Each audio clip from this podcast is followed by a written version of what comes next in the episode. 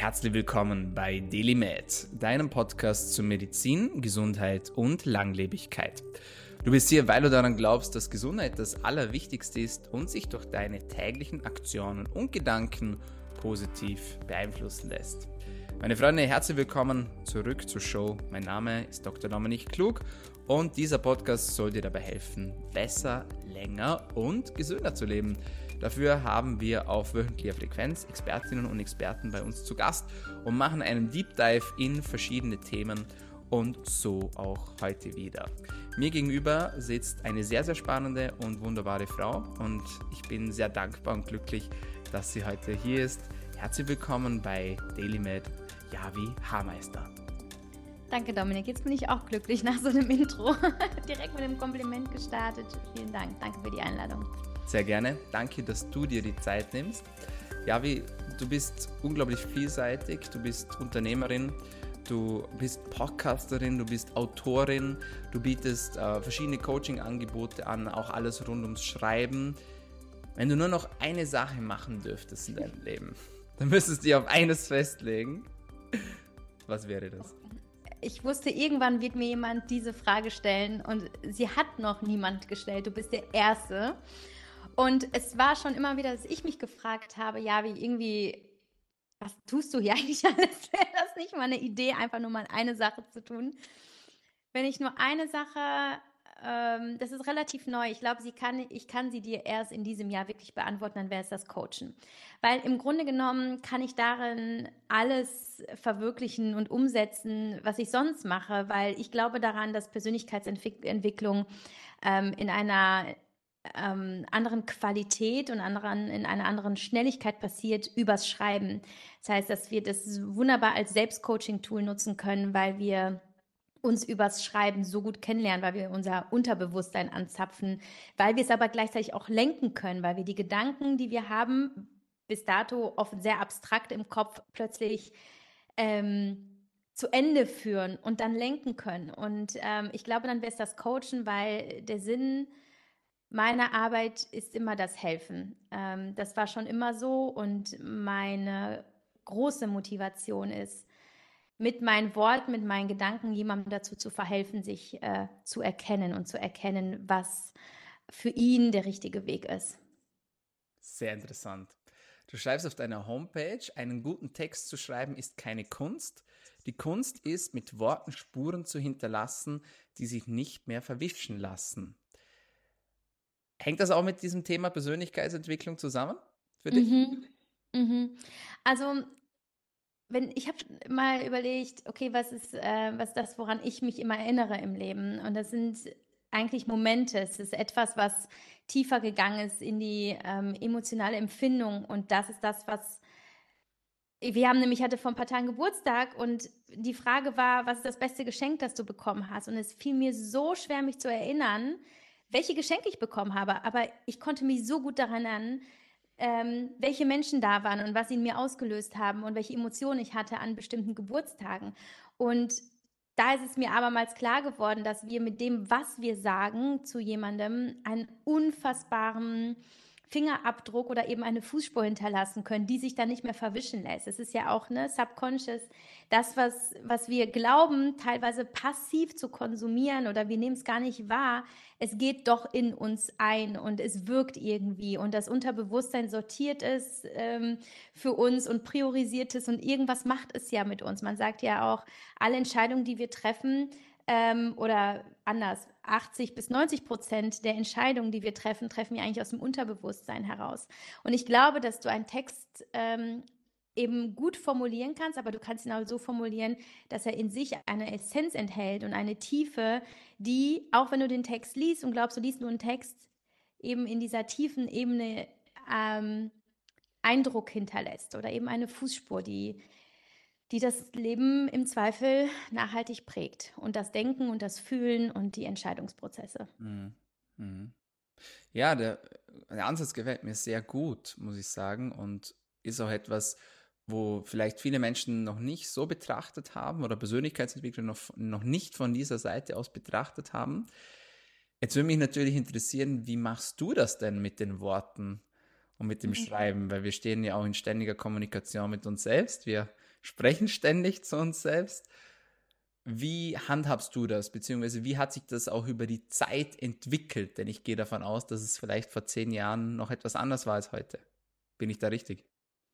Äh, jein, also auf der einen Seite habe ich schon immer geschrieben, da konnte ich noch gar nicht schreiben. Ich habe schon meinen, meinen Eltern noch vor der Schule meine Texte vorgetragen und sie mussten sie notieren. Also das Schreiben war es schon immer. Ich habe nie was anderes gemacht. Ich glaube, ich habe nur nicht gewusst, welches mächtige Werkzeug mir da zur Verfügung steht, uns allen. Und das ist das, was halt tatsächlich erst über die letzten, sagen wir mal, zehn Jahre kam tatsächlich, seitdem ich ins Berufsleben so wirklich eingestiegen bin. Nach dem Studium, ich habe Germanistik studiert, was vielleicht logisch ist. ähm, aber ich habe schon früh gemerkt, dass ich mich fühle übers Schreiben und dass ich sehr viel verarbeiten kann übers Schreiben. Und ähm, mein erstes Buch zum Beispiel, das 2018 erschienen ist, ähm, war meine Autobiografie tatsächlich schon. Ähm, das war, weil ich bis dahin einfach schon sehr viel erlebt hatte, das halt ein ganzes Buch füllen konnte.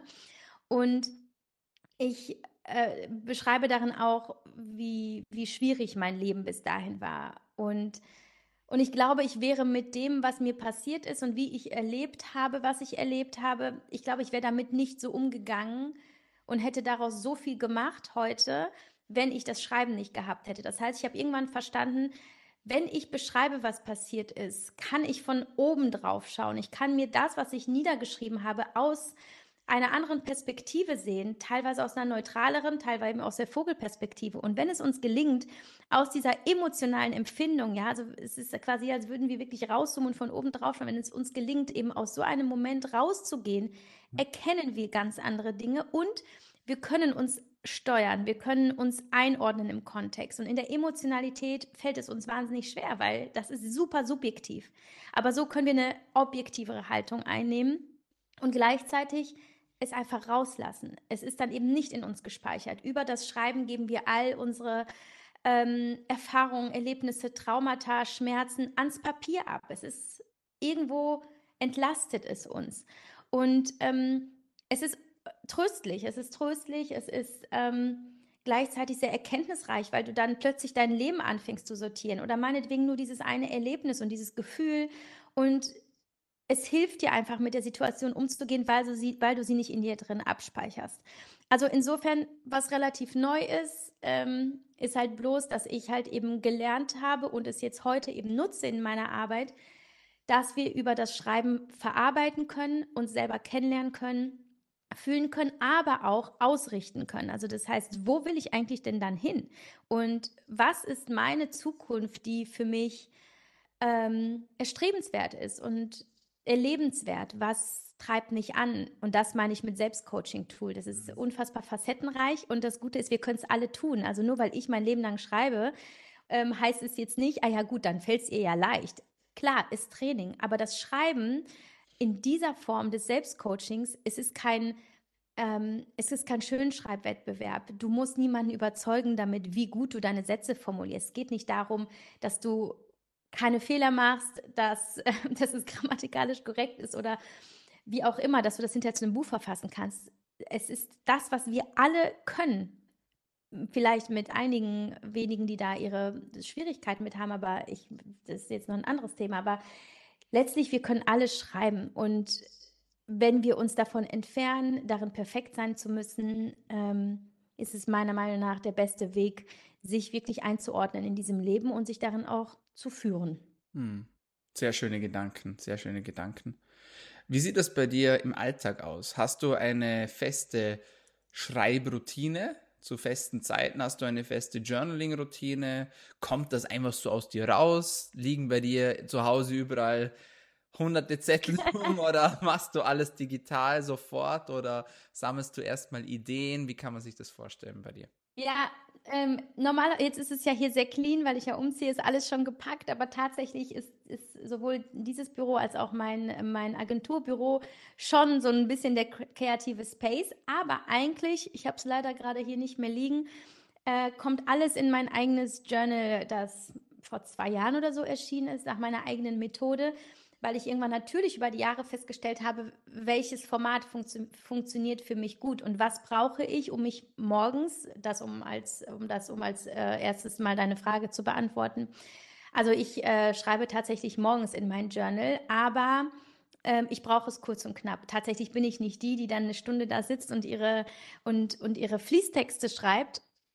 Ähm, war aber mal anders, aber dazu komme ich gleich sondern mittlerweile ist es so, dass ich ähm, eine kurze Dankbarkeitsroutine habe. Das ist aber auch schon so vorgeschrieben in meinem Journal. Das ist das Universal.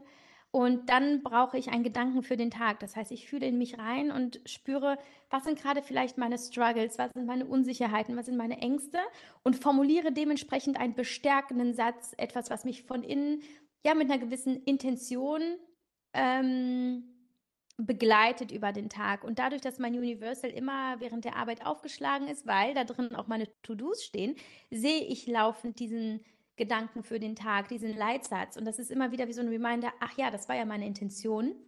Und dann verbinde ich mich wieder kurz mit mir. Und das meine ich mit Lenken. Damit lenkst du dich durch den Tag. Und dann habe ich in diesem, ähm, in meinem Universal eben die To-Dos für mein privates Leben, denn ich habe ja auch äh, zwei Kinder und äh, natürlich tausend andere Sachen, die mich in meinem Leben wie jeden anderen auch beschäftigen. Äh, da kommen halt meine privaten To-Dos rein. Und dann kommen da meine beruflichen To-Dos rein. Und so habe ich alles auf einer Seite. Also sowohl, ich sag mal jetzt, die geistige Welt, aber auch die reale. und dann habe ich abschließend unten auf der Seite noch die Gefühle des Tages und die nutze ich für meine Notizen zum Zyklus, weil ich zyklusorientiert lebe. Ich habe äh, vor zweieinhalb Jahren entdeckt, ähm, dass äh, Menschen mit Gebärmutter, es sind nicht nur Frauen, aber Menschen mit Gebärmutter, ähm, einen, eine Superkraft haben in sich, die ähm, eigentlich auf der einen Seite so logisch, weil wir sind Natur, aber gleichzeitig so unfassbar unterrepräsentiert, welche Superkraft wir darin haben, uns eben über den Zyklus, über die verschiedenen Emotionalitäten, Befindlichkeiten, natürlich hormonellen Lagen wahrzunehmen und die Bedürfnisse zu erfüllen. Das heißt, ich habe gelernt über das zyklusorientierte Leben und Arbeiten, also auch in meinem Team arbeiten wir zyklusorientiert, ähm, mit uns verbunden zu sein, aber gleichzeitig eben die jeweiligen Befindlichkeiten für bestimmte Tätigkeiten zu nutzen und uns eben auch so ein bisschen mh, mm, eben als Menschen auch zu sehen und nicht als Maschinen, was ich äh, total ablehne, diese komplette Funktionalität äh, dauerhaft durch alle Zyklen durch. So sind wir Frauen nicht, das geht nicht. Genau, und dann notiere ich darin auch noch eben, okay, was habe ich beobachtet, wie fühle ich mich, um einfach nochmal zu merken, was sind meine Bedürfnisse und habe ich sie übergangen? Denn dazu neige ich definitiv, ähm, weil ich tatsächlich sehr viel Energie und Power habe, aber auch mein Warum ist sehr stark, meine Ziele sind sehr stark oder Ziele vielleicht nicht unbedingt, eher Visionen. Und da renne ich gerne hin. und dann kann es schon mal sein, dass ich bis dahin eben nicht wahrnehme, wie es mir eigentlich geht und was ich brauche. Und ich äh, versuche eben nicht meine Arbeit über mich als Mensch zu stellen und das in irgendwie in einen harmonischen, äh, in eine harmonische Symbiose zu bringen.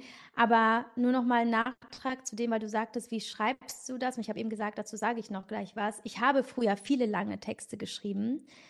Ähm, warum das jetzt diesmal so kurz und oder seit zwei, drei Jahren so kurz und komprimiert ist, ist, dass ich gelernt habe, ich brauche nicht viel, um mich zu spüren. Also ich, es war einfach Training, auch über diese vielleicht längeren Journaling-Sessions, mich mit meinen Gefühlen anzufreunden, sie überhaupt zu erforschen und mir auch überhaupt die Zeit dafür zu nehmen. Das war super wichtig. Aber heute ist es so, ich kann meine Augen schließen. Nein, das muss ich noch nicht mal mehr. Ich kann aber in dem Moment, egal ob ich mit jemandem spreche, ob ich gerade mir einen Kaffee ziehe oder irgendwie, keine Ahnung, an der Kasse stehe im Supermarkt, ich kann mittlerweile sofort fühlen, was brauche ich, wie, wie fühle ich mich, welche Bedürfnisse sind noch nicht erfüllt. Insofern ähm, ist es einfach passiert das jetzt automatischer und ich kann mir einfach nur kurze Notizen machen, um äh, trotzdem mit mir connected zu bleiben und mir die Zeit zu schenken, weil ich es mir wert sein möchte, aber äh, nicht mehr, um noch zu erforschen, wie fühle ich mich. Ich glaube, das Journaling nutzen wir hauptsächlich dafür, uns überhaupt zu fühlen. Und ähm, das wäre, glaube ich, die wichtigste, das wichtigste Argument für mich fürs Journaling, ähm, gerade für Menschen, die sagen, ich weiß gar nicht, was ich fühle. Ja, dann solltest du mal ein Journal schreiben. Wow, okay. Da sind jetzt ganz viele Ideen und Anhaltspunkte drin. viel, sorry. Alles gut.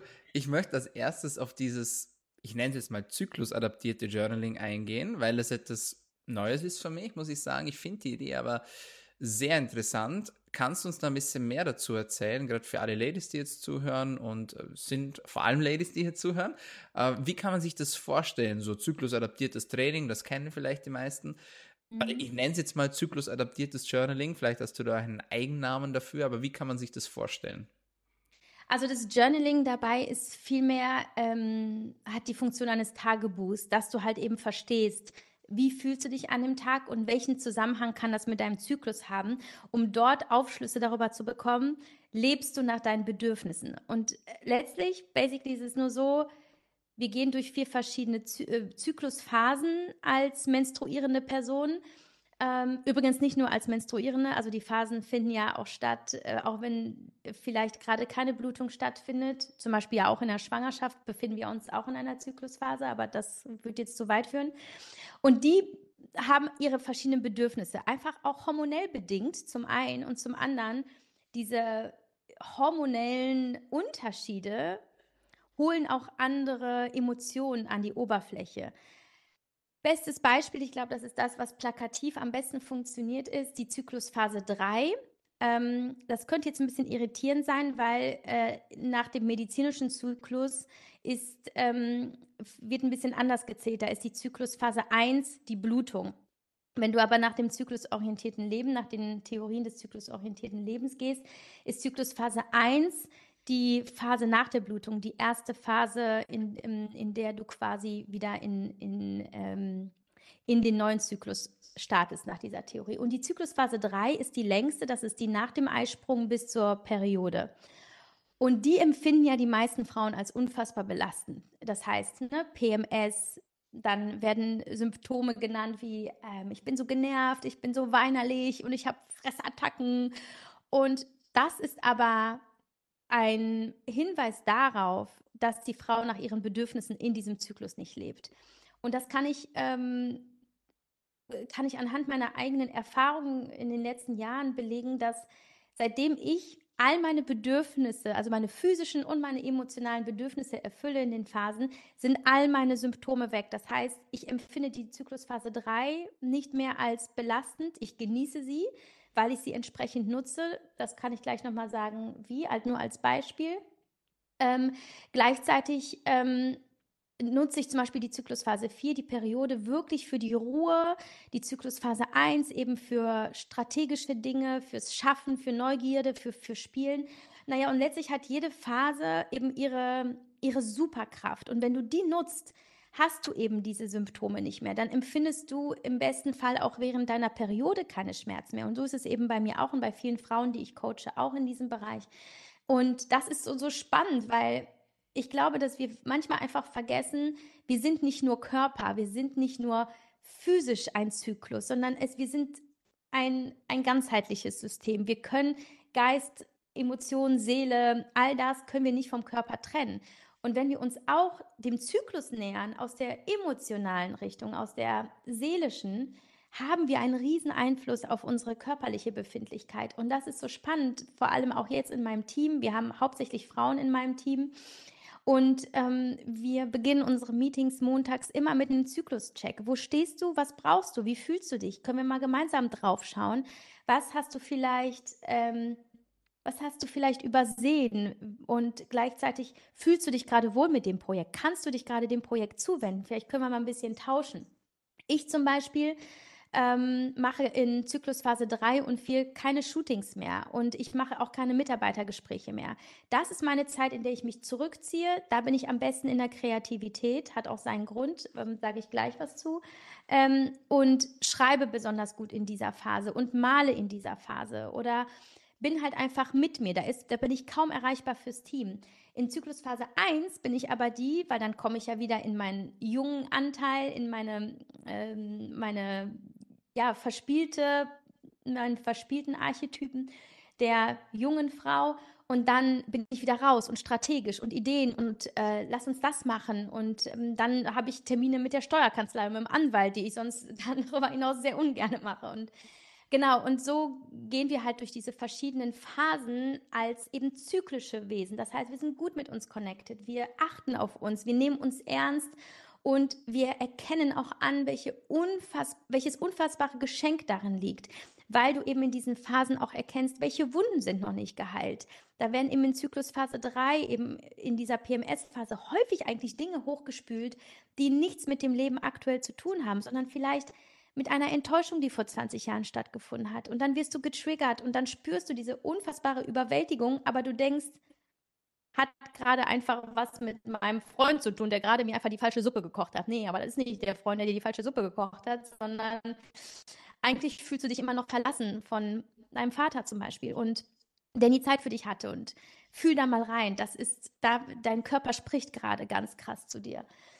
Ähm, und genau, und dann nur noch als, weil ich eben gesagt habe, äh, Zyklusphase 3 äh, abschließend, also warum ich diese Zeit fürs Kreative nutze, ist, dass der Körper versteht ja nach dem Eisprung, ungefähr zehn Tage nach dem Eisprung, ach scheiße, ich bin ja gar nicht befruchtet worden. Hör mal, was ist denn da los?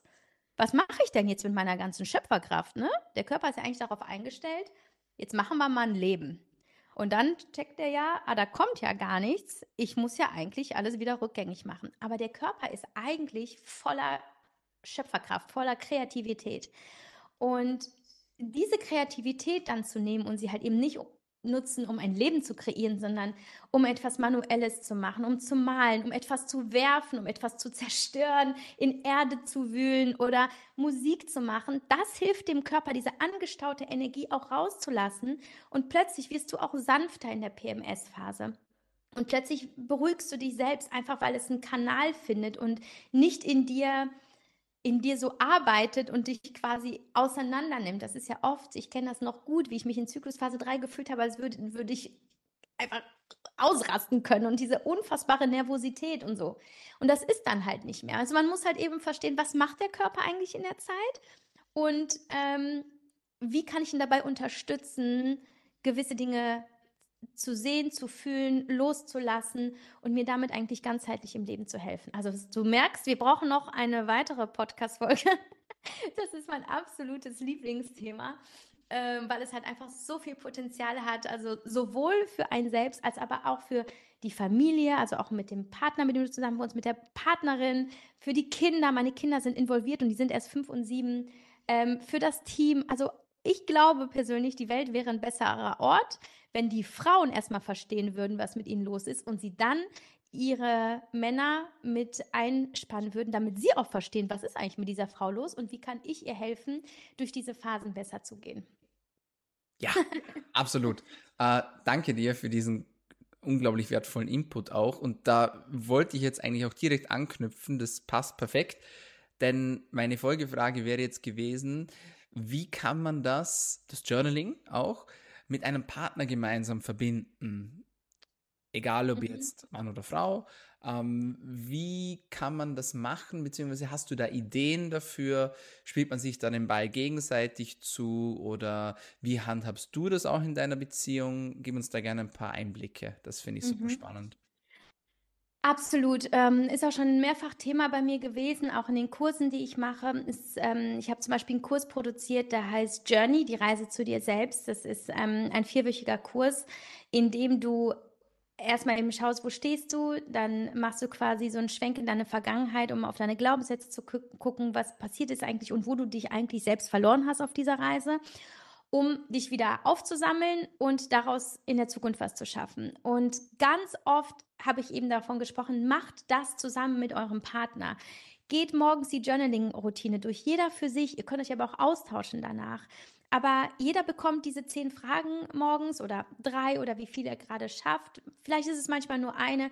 Setzt euch einfach zusammen in der Stille, was für, was für euch richtig ist. Guckt mal, Möchtet ihr das äh, im Bett noch zusammen machen? Möchtet ihr ähm, erstmal Yoga machen oder einmal durch den Garten nackt rennen oder äh, Kaffee trinken? Aber nutzt es als verbindendes Element, einfach um nicht diese Passivität, ähm, um diese Passivität zu, zu umgehen, die ja häufig einfach sich nur mal einschleicht in einem partnerschaftlichen Leben über die Jahre, aber einfach eben um, um so eine Routine zu etablieren, wir schenken uns gerade diese Zeit, aber auch, weil der Austausch darüber den anderen öffnet für dich und du öffnest dich für ihn. Und du kannst dir halt natürlich auf einer Ebene begegnen, die du vielleicht im Alltag, gerade wenn beide viel arbeiten, nicht erreichst, was ja auch klar ist. Die erreichst du ja noch nicht mal selber, wenn du dir die Zeit für dich nicht nimmst.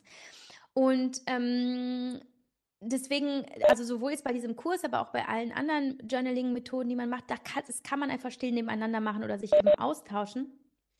Was in meiner Beziehung ist, wir äh, versuchen viele verschiedene Dinge auszuprobieren. Unter anderem haben wir äh, total Spaß an, an so Fragespielen und Büchern, die schon bestimmte Fragen vorgegeben haben, die du so ein bisschen als Gesellschaftsspiel nutzen kannst, aber die äh, eigentlich auch ziemlich deep gehen, wie zum Beispiel von Hotel Matze oder 999 Fragen. Das ist im Grunde genommen kein richtiges Journaling, weil, was heißt richtiges, was ist eigentlich richtiges Journaling? Also du schreibst halt nicht irgendwie lange Texte und nimmst dir wahnsinnig viel Zeit fürs Antworten, sondern es heißt halt einfach eventuell nur Stichpunkte, du kreuzt was an.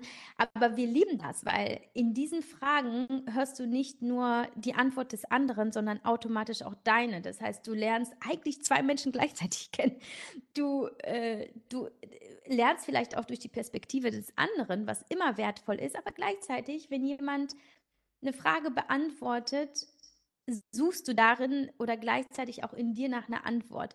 Und ich liebe das sehr, weil mh, mm, wir sitzen, wir haben, glaube ich, vielleicht, wir haben noch nie, glaube ich, Fernsehen zusammen geguckt oder so, aber wir sitzen super gerne zusammen, machen das halt. Und es macht einfach riesen Spaß. Und das ist gleichzeitig eben Freizeitgestaltung und Persönlichkeitsentwicklung, kann ich nur jedem empfehlen. Ja, das klingt super interessant. Jetzt hast du schon gesagt, was ist eigentlich richtiges Journaling? Wie kann man das definieren? Du hast uns jetzt schon so ein paar Anhaltspunkte gegeben, was man machen kann. Dankbarkeitsübungen, Visionen aufschreiben, ähm, Thema Zyklus, wie fühle ich mich heute. Ähm, diese Intention des Tages finde ich auch ganz toll, das ist etwas, das ich sehr gerne mache. Gibt es sonst noch etwas, das so für dich zu einer, ich sage jetzt mal, perfekten ist vielleicht nicht das richtige Wort, weil es muss ja nicht perfekt sein, aber zu einer ausgewogenen Journaling-Routine mit dazugehört? Mm. Also wenn ich, ähm, wenn ich, ja, ich habe es glaube ich schon zu Beginn gesagt, Journaling ist für mich einfach fühlen. Das heißt, ähm, es geht darum, dass du, selbst wenn du gar nicht weißt, was du fühlst, dass du dich auf diese Reise begibst und einfach schreibst und dass du es einfach rauslässt. Insbesondere halt eben Menschen, und es gibt sehr, sehr viele, die eben sich nicht fühlen können. Und das hat natürlich unterschiedliche Gründe. Ähm, da brauchen wir jetzt gar nicht reingehen. Aber dass du, dass du dir erlaubst, ähm, ehrlich zu antworten. Ich glaube, das Wichtigste ist im Journaling, dass du radikal ehrlich bist. Und wie oft waren wir die Fasson sogar vor uns selbst? Einfach weil wir Angst eigentlich haben. Was ist denn, wenn wir uns selber eingestehen, wir sind scheiße unglücklich in dieser Beziehung? Oder wir sind seit fünf Jahren ähm, haben wir uns mit Rückenschmerzen arrangiert. So. Also letztlich ist dieses Journaling einfach wie so ein Spiegel, den du dir vorhältst, aber du musst dir darin einfach raw und unmaskiert begegnen, sonst funktioniert das nicht. Deswegen, egal wie viel du schreiben willst, ob du dir drei Minuten Zeit nimmst oder 30, ob du Fließtexte schreibst oder, oder Stichworte, es ist völlig egal. Du musst die Intention haben, dich nicht selber zu bescheißen, sondern eben das zu nutzen, um dir in deiner Wahrheit, Wahrheit zu begegnen, weil sonst bringt Persönlichkeitsentwicklung einfach null was. Weil ich zum Beispiel war in vielen Therapien und, und Coachings und in meinen Zwanzigern habe ich meine Therapeuten genauso belogen wie mich. Ich habe genauso versucht, dort noch die perfekte Yavi zu sein, die ich vor meinem Spiegel war und auch beim Journalen. Und genau das musst du verhindern. Du musst dich endlich trauen, dir dich so zu zeigen, wie du wirklich bist, mit all deinen Gefühlen und Gedanken, wissentlich, dass es ja eh in dir drin ist. Aber solange du damit nicht arbeitest, wird es dich kontrollieren. Also du musst das lernen zu kontrollieren und das tust du eben übers Schreiben. Also wie man das braucht, es hat sich bei mir auch über die Jahre verändert. Natürlich auch je mehr ähm, Verantwortung ich auch hatte äh, für Kinder, für meine MitarbeiterInnen, hat sich natürlich die Zeit auch reduziert, äh, die mir zur Verfügung stand, um solche Dinge zu machen. Aber mh, mm, das ist auch okay. Also auch da darf man sich den Druck nicht machen, okay, die anderen journalen morgens eine Stunde bei Kerzenschein und eine Matcha-Latte.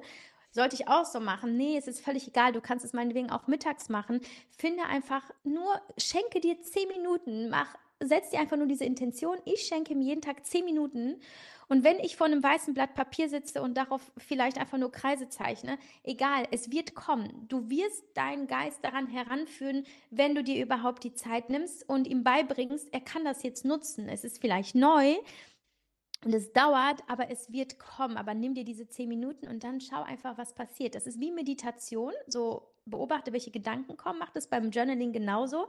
Aber trau dich, das aufzuschreiben und hab keine Angst vor dir selbst, weil das bist einfach du, was rauskommt. Das kann nicht schlecht sein. Mhm. Wow. Mhm. Ich würde sogar sagen, es ist Meditation. Aber weil du vorher auch so schön gesagt hast, ja, man bekommt so Vogelperspektive, so, man kann die Sachen besser sehen, reflektieren. Das sind ja alles auch Dinge, die man so klassisch von der Meditation her kennt. Von dem her ähm, mega. Und wie du sagst, man muss halt damit anfangen. Ich glaube, das ist so das Allerschwerste. Wie auch bei der Meditation, wo viele sagen, ja, ich habe das mal probiert, aber ich kann das nicht, ja, weil ich kann mich nicht auf die Atmung oder ich schaff's nicht, nichts zu denken, was ja nicht der Sinn ist der Meditation. Aber wie du so schön sagst, man sollte einfach damit beginnen und sich auch das zutrauen. Und wie du sagst, auch wenn man nur Kreise zeichnet auf dem Papier oder wenn man manchmal Dinge schreibt, die gar keinen Sinn ergeben, die vielleicht auch manchmal sehr negativ sind, dann wieder sehr positiv sind. Das ist ja nichts, das man werten sollte, sondern etwas, das einem gut tun sollte. Von dem her, ähm, vielen Dank dafür, für diese Gedanken. Und das finde ich ganz toll. Du hast vorhin auch etwas gesagt, das auch sehr gut zu so etwas passt, das ich eh ansprechen wollte. Und zwar hast du gesagt, man sollte so mal, ähm, ich weiß nicht mehr genau die Worte, die, die du jetzt exakt gewählt hast, aber du hast gesagt, man sollte mal sehen, wo man sich verloren hat, sozusagen auf seiner Reise und mhm. das dann wieder so aufsammeln. Und du hast in einem Instagram-Post vor kurzem geschrieben, die Angst davor, dich selbst zu verlieren, sollte größer sein als die Angst davor, jemand anderen zu verlieren. Und das fand ich ganz toll. Kannst du uns da ein bisschen deine Intention dahinter auch ja beleuchten? Mm. Also ich glaube, wir sind als äh, Lebewesen geboren, die dafür bestimmt sind, eine Erfahrung als Seele auch zu machen hier auf der Welt. Das heißt, wir sind nicht äh, prädestiniert für ähm, maschinelles, technisches und damit meine ich nicht handwerkliches, sondern eben dieses Roboterleben. Wir sind ja einfach, das unterscheidet uns von Tieren. Das heißt, ähm, was ich meine mit dem Verlieren ist, wann hast du verloren, Mensch zu sein? Das heißt, im Einklang mit dir und all deinen Anteilen. Das ist natürlich ein hochspiritueller Ansatz, aber wir sind ja nun mal spirituelle Wesen. Da sind wir alle, ob wir das praktizieren oder nicht. Und ähm, dieses Wann hast du dich selbst verloren? Man eigentlich, wann hast du die Connection zu dir selbst verloren? Wann hast du eigentlich eigentlich nur angefangen zu überleben und Strategien zu fahren? Wann hast du das Denken übers Fühlen gestellt? Wann hast du Entscheidungen getroffen, die nicht für dich waren, sondern für andere, weil keine Ahnung, Intention XY in diesem Moment. Es ist also sowohl im Journaling, in meiner Arbeit aber auch und ähm, in meiner Theorie einfach, es ist immer ein sich erinnern an diesen Menschen, der du ja nun mal bist, als der du geboren wurdest. Erinnere dich. Was hast du gefühlt, als du frei warst? Wann hast du dich frei gefühlt? Womit hast du dich beschäftigt? Was fiel dir leicht und wann hat es eben aufgehört, leicht zu sein? Und ich sage nicht, so, äh, scheiß aufs ernste Leben, du kannst jetzt, ähm, jetzt wieder frei wie ein Vogel sein und dich wie ein kleines Kind benehmen. Das geht natürlich nicht. Wir haben unsere Aufgabe im Leben. Aber ähm, viele Menschen entscheiden sich immer noch für viel mehr Schwere, als sie eigentlich brauchen. Und ich glaube, dass mh, hm, wir eben diesen Ansatz unbedingt größer machen müssen, dass Arbeit nicht schwer sein muss, dass eben all diese Aufgaben in unserem Leben nicht schwer sein müssen, sondern dass wir dafür sorgen können, dass wir wieder mehr Leichtigkeit reinbringen, indem wir auf ein ausgewogenes Verhältnis von all diesen Komponenten achten, aber auch natürlich die Haltung dazu verändern und eben dieses sich erinnern an frühere Zeiten in Anführungsstrichen hilft uns einfach, uns wieder mit diesem jungen Anteil zu verbinden, mit der, mit der Verspieltheit, mit der Neugierde. Und all das sind ähm, Attribute, von positiv und hochschwingenden Menschen. Das heißt, das sind hohe Schwingungen. Und wenn du in hohen Schwingungen bist, fällt dir alles im Leben leichter. Du liebst leichter, du entscheidest leichter, du gehst leichter Risiken ein, du traust dir mehr zu, du hast ein höheres Selbstwert ähm, und Selbstbewusstseinsempfinden. Das heißt, geh auch immer mehr in die Freude, weil das, wenn du daran zurückdenkst, wie waren wir früher? Wir waren früher in der Freude. Das war unsere einzige Intention in unserem früheren Leben. Wir sind der Freude gefolgt. Das hat uns ja so so neugierig sein lassen, so mutig und das hat uns leicht sein lassen. Und deswegen folge wieder mehr der Freude, mach dafür Raum. Und wenn du sagst, ich habe dafür keine Zeit, dann ist das Bullshit, dann nimmst du dir keine Zeit und irgendwas blockiert dich. Also reise zurück. Was hat dich angefangen zu blockieren? Welche Menschen? Ähm, welche Aussagen hast du gehört? Ähm, wo hast du gearbeitet? Wie war dort die Energie? Wie war dein Umfeld dort? Ähm, wer schläft neben dir im Bett? Ja, ist es eigentlich der Mensch, der, der das Beste aus dir rausholt oder der dich konstant unterdrückt in deiner Energie? Da musst du dir einfach ganz wichtige Fragen beantworten und das dauert, das ist eben eine Reise. Aber ähm, wenn du nicht glücklich bist, dann musst du sie eh machen, weil dann wirst du sonst nie verstehen, ähm, wann hast du dich verloren und warum eben dich und nicht lieber andere. Das meine ich eigentlich mit dem Satz. Hm. Wow. Ja, sehr genial, sehr genial. Ich würde sogar noch einen Schritt weiter gehen und sagen, wir sind ja auch Freude, wir sind ja auch Liebe. Das ist so die Kernessenz von allen Lebewesen. Und ja. ich glaube, wenn man das wieder erkennt und freilässt, dann kann man auch selbst sein und selbstbewusst sein, so wie du es so schön gesagt hast. Ja, denn das mhm. ist Selbstbewusstsein. Ähm, das zu erkennen und das auch rauszulassen, was in einem wirklich drin steckt. Aber es ist eben auch nicht so einfach, das zu erreichen. Denn sonst würden wir es ja alle machen von Natur aus. Ja. Mhm. Ja, das Schwierigste ist einfach loszulassen, was uns halt eben die über das Überleben äh, gesichert hat. Das heißt, wir haben gelernt, gewisse Dinge auszublenden und zu unterdrücken, um eben etwas zu schaffen. Und es ist völlig legitim. Ich habe mich in meinen 20ern mega kaputt gemacht. Ich hatte mit 25 Jahren Burnout, weil ich eben mich für die Überlebensstrategie entschieden habe. Mhm. Aber das hat mich natürlich auch weit kommen lassen. Ich habe dort wahrscheinlich die wichtigsten Grundlagen gesetzt für meinen späteren Erfolg. Aber ich habe dafür so einen hohen Preis bezahlt und ähm, ich glaube eben, dass es uns allen ähnlich geht und dass es vielleicht auch zum Leben dazugehört. Aber wir müssen da wieder raus. Also selbst wenn du diese Jahre hattest und sie waren für etwas gut, ich glaube nicht, dass es gut ist, ein Leben lang diese, ähm, äh, diesen Weg zu gehen ähm, und vor allem mit diesem Highspeed-Tempo über seine eigene Achterbahn, äh, Autobahn zu rasen, sondern halt sich eben zu erinnern daran, wann war ich eigentlich auch mal mehr in der Ruhe und in dem Vertrauen, dass ich nicht mehr leisten muss als ähm, vielleicht einen gewissen Anteil, um genauso oder vielleicht sogar glücklicher zu sein. Also es hat ja viel mit Glaubenssätzen zu tun. Warum glaube ich das eigentlich alles tun zu müssen? Mhm. Und das erschöpft und das, der, unser Körper äh, schickt uns Signale. Und das Ding ist halt eben, dass ähm, wenn der Körper schon Signale schickt, wie dauerhafte Erschöpfung oder tatsächlich chronische Schmerzen, dann ist es ähm, in meiner Theorie, du kannst mich da gerne belehren, ähm, sicherlich oft verbunden mit eigentlich einem ganz anderen Schmerz, der eben auf Seelenebene liegt aber die Seele nehmen wir halt einfach nicht wahr, weil die Energiedichte nicht so hoch ist. Unseren Körper nehmen wir wahr, weil unsere Organe haben natürlich eine höhere Energiedichte, aber die Seele eben nicht. Und die Seele versucht mit uns zu sprechen, aber die fühlen wir ja nicht haptisch, die gibt es ja nicht. Mhm. Aber sie hat genau den gleichen, die gleiche Relevanz wie der Körper. Und irgendwann muss die Seele natürlich über den Körper eben so, wir haben jetzt zwei Jahre Kopfschmerzen und jetzt, keine Ahnung, haben wir irgendein Zucken oder dann dies und das. Und dann ist halt ich sage nicht, dass alle Krankheiten einen emotionalen Ursprung haben, aber alle haben die Chance, meiner Meinung nach, sich zu fragen, was habe ich eigentlich übersehen in meinem Leben? Wo habe ich vielleicht eine Entscheidung getroffen, die ich hätte anders treffen sollen? Und wo habe ich die Connections zu mir selbst verloren? Und nicht, um sich dann vielleicht selbst heilen zu können. Vielleicht ja, aber das, darf, das wäre vermessen. Das ist, steht mir nicht zu, das zu beurteilen. Aber weswegen ja auch zum Beispiel mein Hashimoto-Ratgeber Happy Hashimoto heißt, ist, weil ich, ich bin zwar natürlich nicht geheilt, weiß ja selber, Hashimoto kann es nicht heilen, aber ich bin so viel glücklicher, weil mir die Krankheit eben gezeigt hat, ähm, was habe ich bis, was habe ich, wie habe ich gelebt, sodass ich mich eventuell an diese Krankheit herangeführt habe und welche ähm, Erkenntnisse liefert diese Krankheit über mich in der früheren Zeit ähm, und was kann ich damit anfangen, um damit ein besseres Leben für mich zu erschaffen. Und ohne Hashimoto und diese Diagnose und die Therapien, die ich gemacht habe, hätte ich zum Beispiel meine weibliche, meine, meine, meine Geschlechtshormone nicht wieder in Balance kriegen können. Und ich hatte mein Leben lang meine Periode nicht. Ich war unfruchtbar. Meine Kinder sind mit Hormonen entstanden.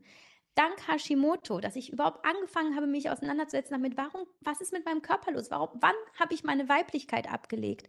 Und warum habe ich sie abgelegt? Und wie komme ich wieder in meine Weiblichkeit zurück? So, ich kann jetzt, bei mir, ich bin in der Blüte meines, ich bin 37 geworden, meine Hormone waren nie besser. Ich könnte jetzt das erste Mal im Leben auf natürlichem Wege Kinder bekommen. Und gleichzeitig haben sich so viele andere Bereiche gebessert. Einfach weil Hashimoto mir gezeigt hat, so pass auf, jetzt müssen wir jetzt mal gucken, ähm, wie machen wir die Dinge jetzt anders im Leben? Und das war definitiv eine große Chance, für die ich sehr dankbar bin. Und ich glaube, ob es nun mal eine Heilungschance gibt oder nicht, es gibt auf jeden Fall in jeder Krankheit eine Chance, sich selbst zu erkennen und ähm, ja, sich tatsächlich auch irgendwie auf Seelenebene ähm, zu erforschen und vielleicht dort zu heilen. Wunderschön. Vielen Dank für das Teilen auch von deiner Geschichte und ja, von deinen Erlebnissen und Gedanken. Ja, wie bevor ich dich meine letzte oder vorerst letzte Frage frage, denn ich glaube, das Ganze schreit fast nach einem zweiten Teil. Interessiert gerne. uns natürlich alle, wo können wir mehr von dir bekommen? Wo finden wir dich online? Also kannst googeln. ich sage immer, ja, bei Google findest du alles, ne? Also gibst du Javi ein, da findest du mich schon. Aber bin halt äh, ziemlich präsent bei Instagram, wobei ähm, ich da jetzt auch nicht, ja, das ist, ich bin jetzt nicht die, die da jetzt äh, den äh, äh heißesten Content produziert irgendwie. Ähm, das ist eher, ich bin tatsächlich am liebsten in meinem stillen Kämmerlein, ohne dass jemand zuschaut und schreibe. Aber ich bemühe mich, bei Instagram präsent zu sein. Ich habe meinen Podcast Moditieren leicht gemacht. Ich habe mein Textstudio, die Agentur, eine Kommunikationsagentur, wo wir auch Workshops rund um äh, Persönlichkeitsentwicklung und Schreiben anbieten. Und ja, schreibe Bücher seit 2018 ähm, bei der Münchner Verlagsgruppe. Jetzt ist gerade mein neuestes erschienen vor zwei, drei Wochen. Und ja, also wenn man will, findet man mich. sehr gut, sehr gut. Ja, kann ich auf jeden Fall empfehlen. Auch ähm, dein Blog, wo wir jetzt noch gar nicht darüber gesprochen haben, wo es auch sehr viel ums Thema Reisen geht zum Beispiel, wo du auch sehr offen deine Erfahrungen teilst, fand ich auch ganz toll, kann ich auch nur empfehlen. Aber wie du sagst, wenn man will, dann findet man dich online. Sehr, sehr cool. Auf jeden Fall. Javi, meine letzte Frage an dich. Bekommt mhm. immer jeder im Podcast und so auch du. Welche tägliche Medizin würdest du empfehlen, wenn du dich nur für eines entscheiden dürftest, damit wir alle besser, länger und gesünder leben können? Liebe, ja. Ich glaube, das war das, was, äh, wo ich mich mit krank gemacht habe, dass ich mir gesagt habe, ich brauche niemanden und ich brauche ich brauche nichts in mir, um glücklich zu sein. Und ich glaube, die wertvollste Erkenntnis war für mich, dass Liebe das Allerwichtigste ist. Ich glaube, wenn du liebst, und damit meine ich nicht äh, gleich die romantische Liebe zu irgendeinem Menschen, die folgt dem, aber ich glaube, wenn du dich wirklich der Liebe zuwendest, und das mag auf diversen Wegen sein, übers Fühlen, übers Erfahren, über Träume verwirklichen, übers endlich mal träumen können, ähm, und du dich in dich und dein Leben verliebst, kannst du keine schlechten Entscheidungen treffen. Ich glaube, wenn du in der Liebe bist, triffst du die für dich in dem Moment richtigen Entscheidungen und weißt, was du zu essen hast, was du zu trinken hast, was du äh, zu checken lassen solltest, was du, ähm, welchen Job du machen solltest, wer der richtige Partner für dich ist. Ich glaube, das ist für mich die Base. Sehr cool.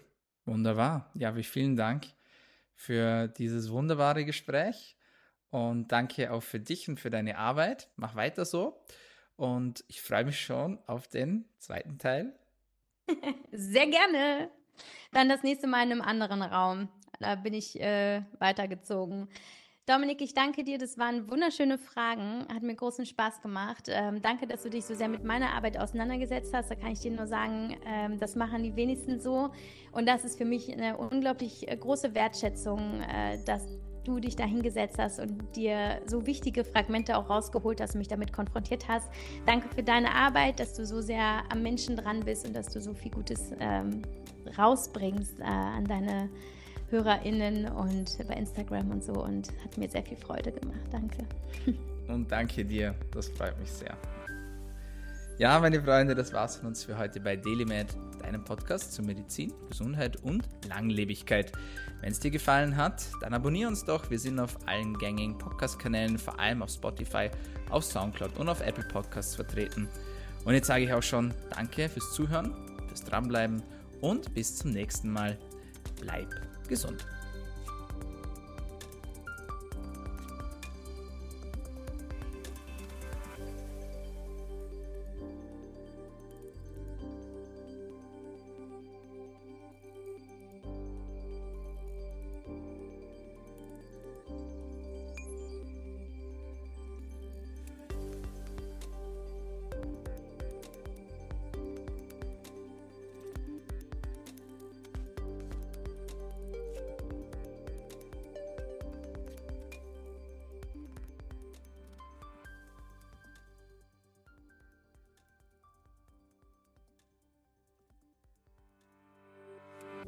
Der DLMAT Podcast wird kreiert, aufgenommen und bereitgestellt durch Dr. Dominik Klug.